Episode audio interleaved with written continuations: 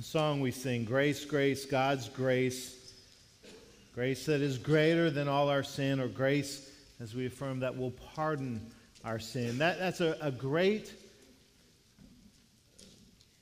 mantra to lead us into to our message this morning, that leads us into this um, continuation, and really kind of we're in the home stretch of, of this series we believe as we've looked for these last um, four weeks at statements of faith uh, in the Apostles' Creed. We'll do so today. Next week, as I mentioned, will be the Easter cantata, but then on Easter Sunday, we will finish this series with resurrection and life, which is what we'd expect on Easter Sunday. Uh, but today, we talk about this affirmation of faith that says we believe um, in the forgiveness of sins. And there's a lot of ways that we could paraphrase that. Grace and our belief in God's grace is one of those ways. Let me read from Romans chapter 5. There are so many scriptures that could have been lifted up for this message this morning, but I want to start with these five verses from Romans chapter 5, beginning at verse 6. This is what we read this morning. It says, You see, at just the right time, when we were still powerless, Christ died for the ungodly. Very rarely will anyone die for a righteous person, though for a good person, someone might possibly dare to die. But God demonstrates his own love for us in this while we were yet sinners, Christ died for us. Since we have been justified by his blood, how much more? Then shall we be saved from God's wrath through him. For if, while we were God's enemies, we were reconciled to him through the death of his Son, how much more, having been reconciled, shall we be saved through his life? Not only is this so, but we also boast in God through our Lord Jesus Christ, to whom we have now received reconciliation. Brothers and sisters, this is the word of God for the people of God. God. Let us pray. Loving God, merciful God, forgiving God, speak to us through your word. Speak to us through these words. And that is the Holy Spirit whispers or shouts that we would have ears to hear. In Christ Jesus we pray. Amen. It is, at least it was somewhat interesting to me that on a, a, week that we will talk in these moments about forgiveness of sins as, as that becomes the focus of, of our statement this morning of faith we believe in the forgiveness of sins that i actually picked a scripture that doesn't use the word forgiveness at all. In these five verses and i didn't do that intentionally i didn't do that thinking let's kind of throw a curve here but as i was reflecting on it this week i was like the, the scripture I chose doesn't actually speak of forgiveness. It's there, but it doesn't say that directly. It talks about reconciliation. That's the word that Paul uses of what Christ has done and what God's grace has done. It has reconciled us. And, and if, if, if we use that word and, and we kind of focus on that word for a moment, uh, if I say to you, my wife and I have reconciled, well, the implication is that there was some, some brokenness there, that there was something that had happened. If, even if I don't tell you the story, you know that if, if somebody talks about any kind of a relationship that has been reconciled, we know that at some point there was separation, there was brokenness, there was some distance that was, was created. And that was the, what was kind of reverberating through my mind as I, as I sat last night. I was sitting in the office at home, and, and I was just sometimes I'll focus on words. And I was, I was focusing on this word reconciliation and what that implies to us and, and how to kind of wrap my mind around it.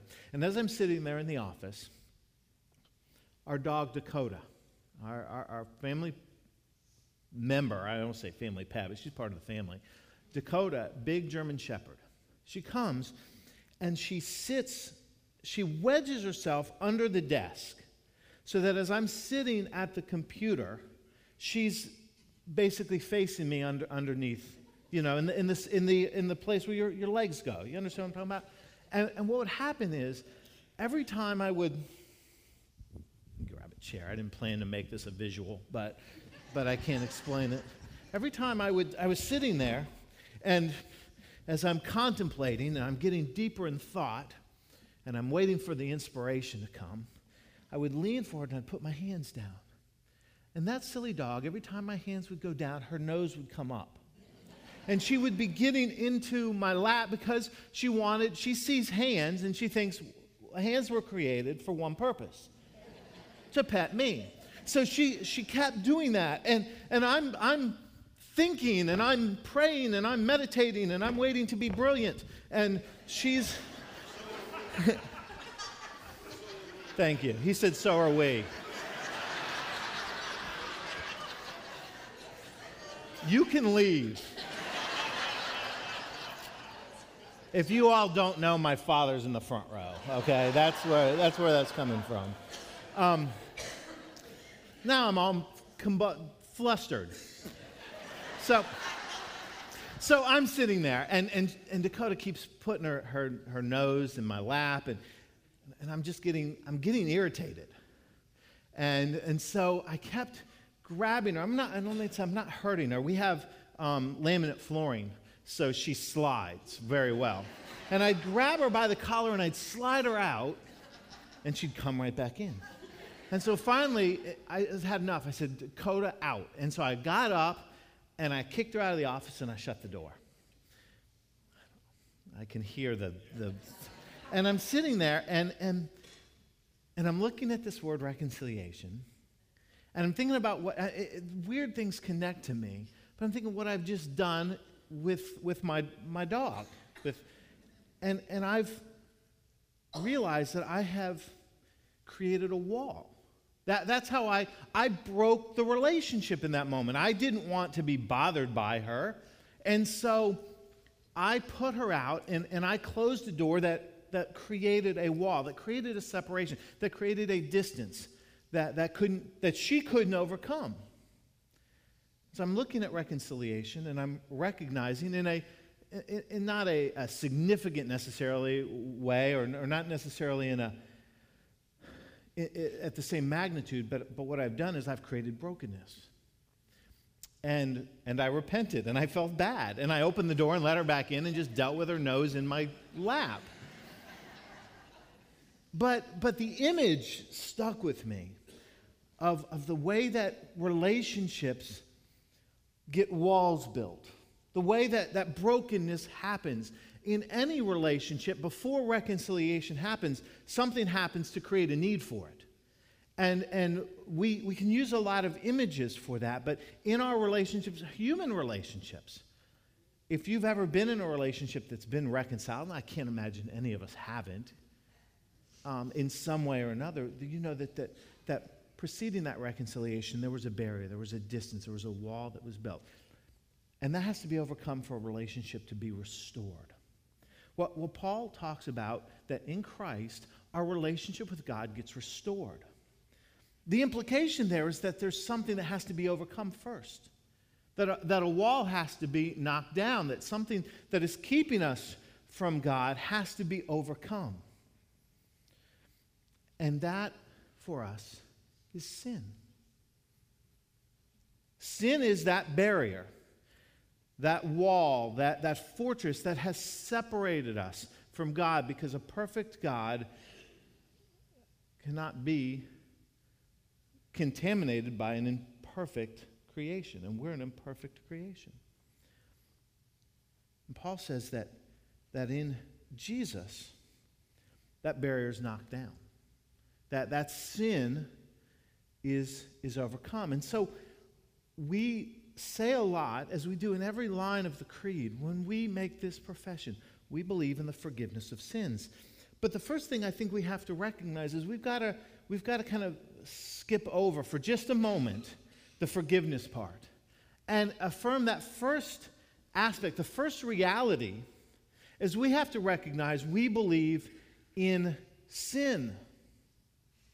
We believe in sin. Now, that's not a popular thing to talk about because we live in a, in a society that more and more is becoming more permissive, is, is becoming more entrenched in a, in a, a, a philosophy of If it feels good, do it. If it doesn't harm anybody, there's no harm in it. And that you and I get to determine our own parameters for right and wrong. But, but we don't affirm that as followers of Christ.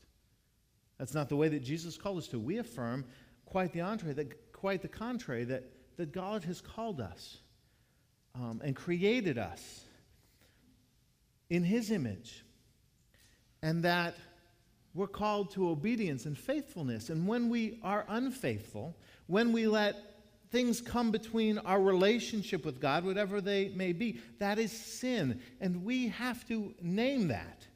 Now, we don't have time to go into all the specifics of, of what that looks like in our lives. Not that we could ever begin to exhaust that. Sins of what we knowingly do, sins of what we sometimes unknowingly do, sins of, of omission, sins because of what we don't do. I mean, there's all kinds of nuances to what, what sin means and what that looks like. But, but at its core, it's brokenness. It's that thing that, that keeps us from, from God.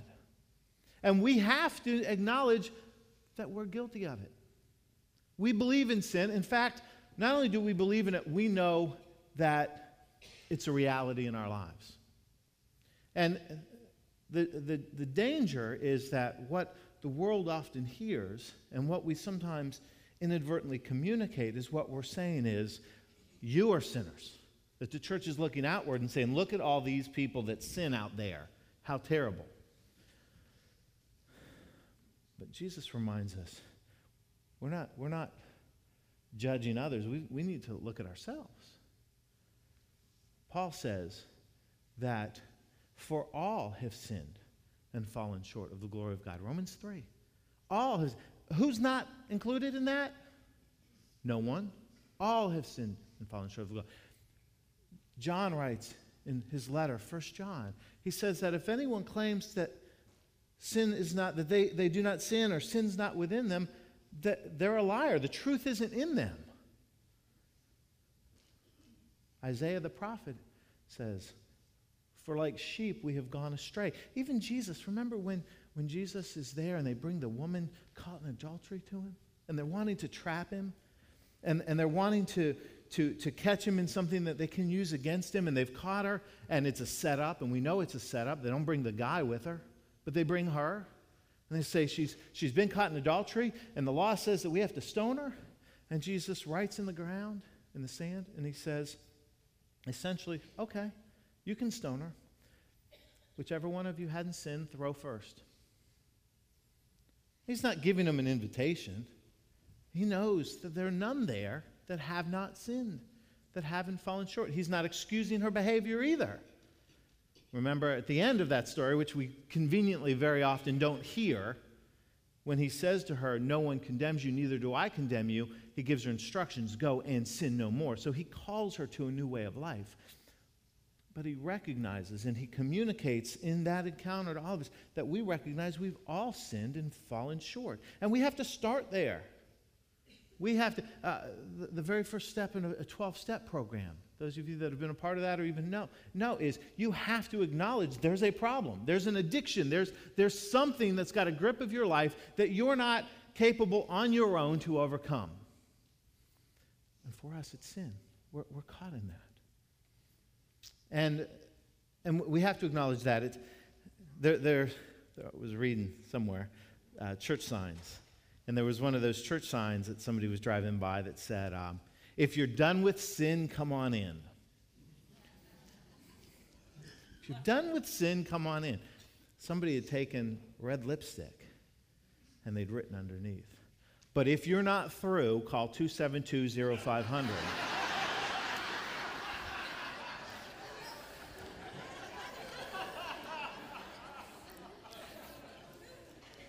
The reality is that, that even though we desire to be through, and we, we strive for perfection, that, that we're still caught up in, in that reality of, of sin. It's still a, uh, a characteristic of our life. We, we know that. I, I've encountered, as you've encountered in the course of your life, I'm sure, um, people who are, have very peculiar behavior, um, in cities or on the public streets, street preachers sometimes that like to, to heap condemnation on everybody who walks by. And, and there was a, a, one such person that would stand out at the corner, and, and as everybody would go by, he would just randomly point at people and he'd say, You are guilty. You are guilty. And they would, uh, over and over, they would just kind of turn away and they'd just walk past. And, and mostly because we kind of don't generally, as a rule, see any value in engaging that. But, but I thought about that statement. If somebody were to come up to you, or if somebody were to come up to me and said, You are guilty, I'm curious. I want you to think for a moment. If I walked up to you and said, You are guilty, think for a moment what your first response would be. What the first thing you would say is. Exactly. Of what? That's what you'd say, because that's what I'd say. You're guilty of what? And I was thinking about that. There's an implication there. See, because when somebody says we're guilty, what are we saying? When we say of what, what we're acknowledging is, well, we know we're guilty of something. We hope you don't know what I'm guilty of. That's what that means. And so when they say, you're guilty, and you say, of what? And they say, you stole from your brother, and you go, I didn't steal from him. You got it wrong. And what you're saying is, I am guilty, but you don't know what I'm guilty of. You're wrong on this point. The, the, the point is, we know we are. We know we are on different levels in different ways, but, but we recognize that, that it is a, a reality.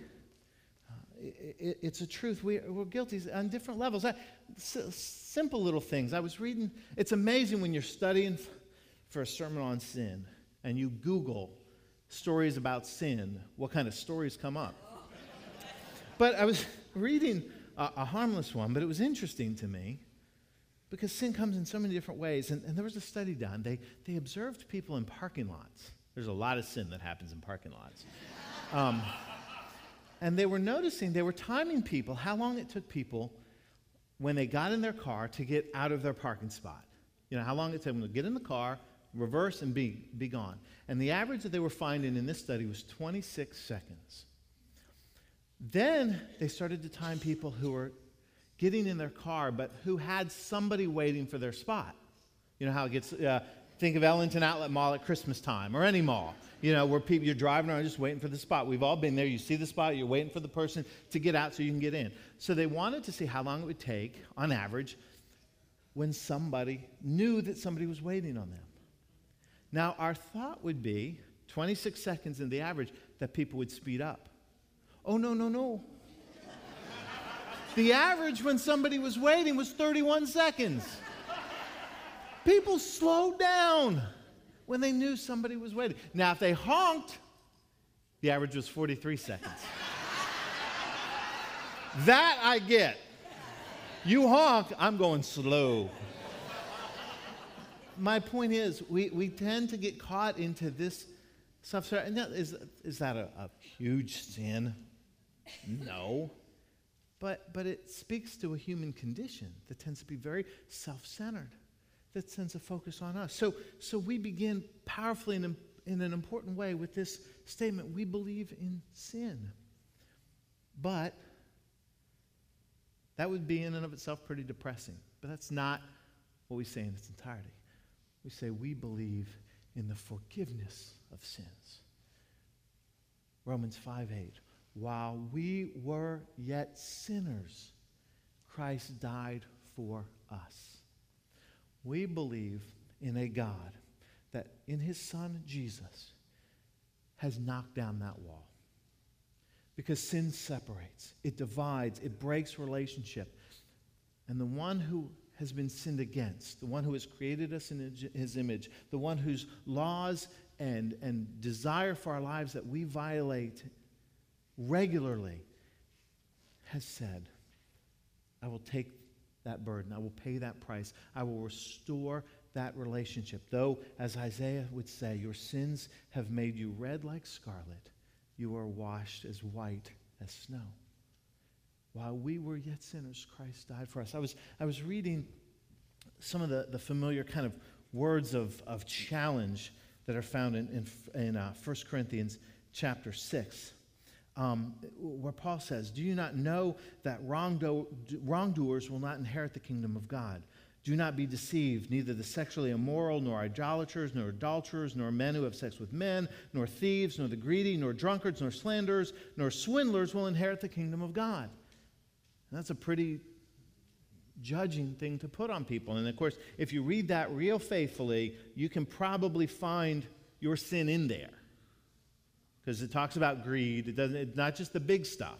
See, we love to hit the big stuff we're not guilty of, but spend a little time in there and then come in there and tell me you don't find yourself somewhere in the, in the judgment. But see, we, we, we, we stop there because he goes on to say, and this is what some of you were, but you were washed, you were sanctified, you were justified in the Lord Jesus Christ and by the Spirit of God. Paul says is, yeah, this is the reality of who many of you were. And I, I'd go on to say, I think all of us but you've been washed. You've been made clean. We believe not just in sin, the reality of sin, we believe in the forgiveness of sins. And what does the Word of God teach us is the requirement to receive forgiveness. Because it's offered, it doesn't mean it's received. I can give you a gift all day long, but if you don't open it, you haven't received it. And, and God does not force that upon us. But remember, I said that John wrote in 1 John that if we say we are without sin, the truth is not in us. We deceive ourselves. But if you go on in that verse, it says, But if we are faithful, if we confess our sin, he is faithful and just to forgive us our sin. Why do we name sin? Because we need to confess that. It's something in the Protestant church we've gotten away from. We, we think of that more as a Catholic practice. And I'm not saying you need to come to me and confess it, but we need to own that and confess it before God because in our confession, in our acknowledgement of our need, in our acknowledgement of our brokenness, we receive the gift of God's forgiveness. Just like I said, that's why naming sin is so important. Because we know, you know in life, I know in life, I've sat with so many people in the throes of their own addictions and their own struggles and their own burdens, but if they don't own it, if they can't name it, God can't begin to work in their life to, to heal and restore and fix. Scripture says that if we confess, whosoever believeth in him shall have eternal life. It's the gift of forgiveness and grace when we are willing to be faithful to, to recognize our need for it. There's not ever been a person whose story I've listened to, and I have had the opportunity in ministry to hear a lot of people share with me some of their, their deepest secrets, some of their deepest brokenness, some of their deepest regrets. And I've had people sit with me who believe that their sins are so great, their transgressions so horrendous, against God or others that they are unworthy of forgiveness. And here's what I tell them, and here's what I know. I've never looked into the face of another person who God doesn't desire to forgive. And I've never looked into the mirror and seen the face of one who God doesn't desire to forgive if I will acknowledge my need. If you will acknowledge your need, He's faithful and just to forgive us. Do not let your past and your sins and your shortcomings be your defining reality. Because God says, I have a more powerful defining reality, and it's grace, and it's Jesus, and it's the blood that washes us white as snow. If we are faithful and just to confess our sins, if we are faithful to confess our sins, He is faithful to forgive us our sins. That's what it means when we say we believe in the forgiveness of sins. It is God's great gift. And I pray you've received it because there's nothing more than a Heavenly Father desires than the full restoration of the relationship with his sons and daughters. And we are his sons and daughters, covered by his grace. Let us pray gracious, loving, and merciful God who, who doesn't gloss over sin. What sin costs, it's incredibly costly. But we recognize, Lord, that you've paid the price. And in Jesus, we are brought into full restoration and healing. Thank you And may we receive that gift joyfully, thankfully, and prayerfully. In your name, we ask these things. Amen.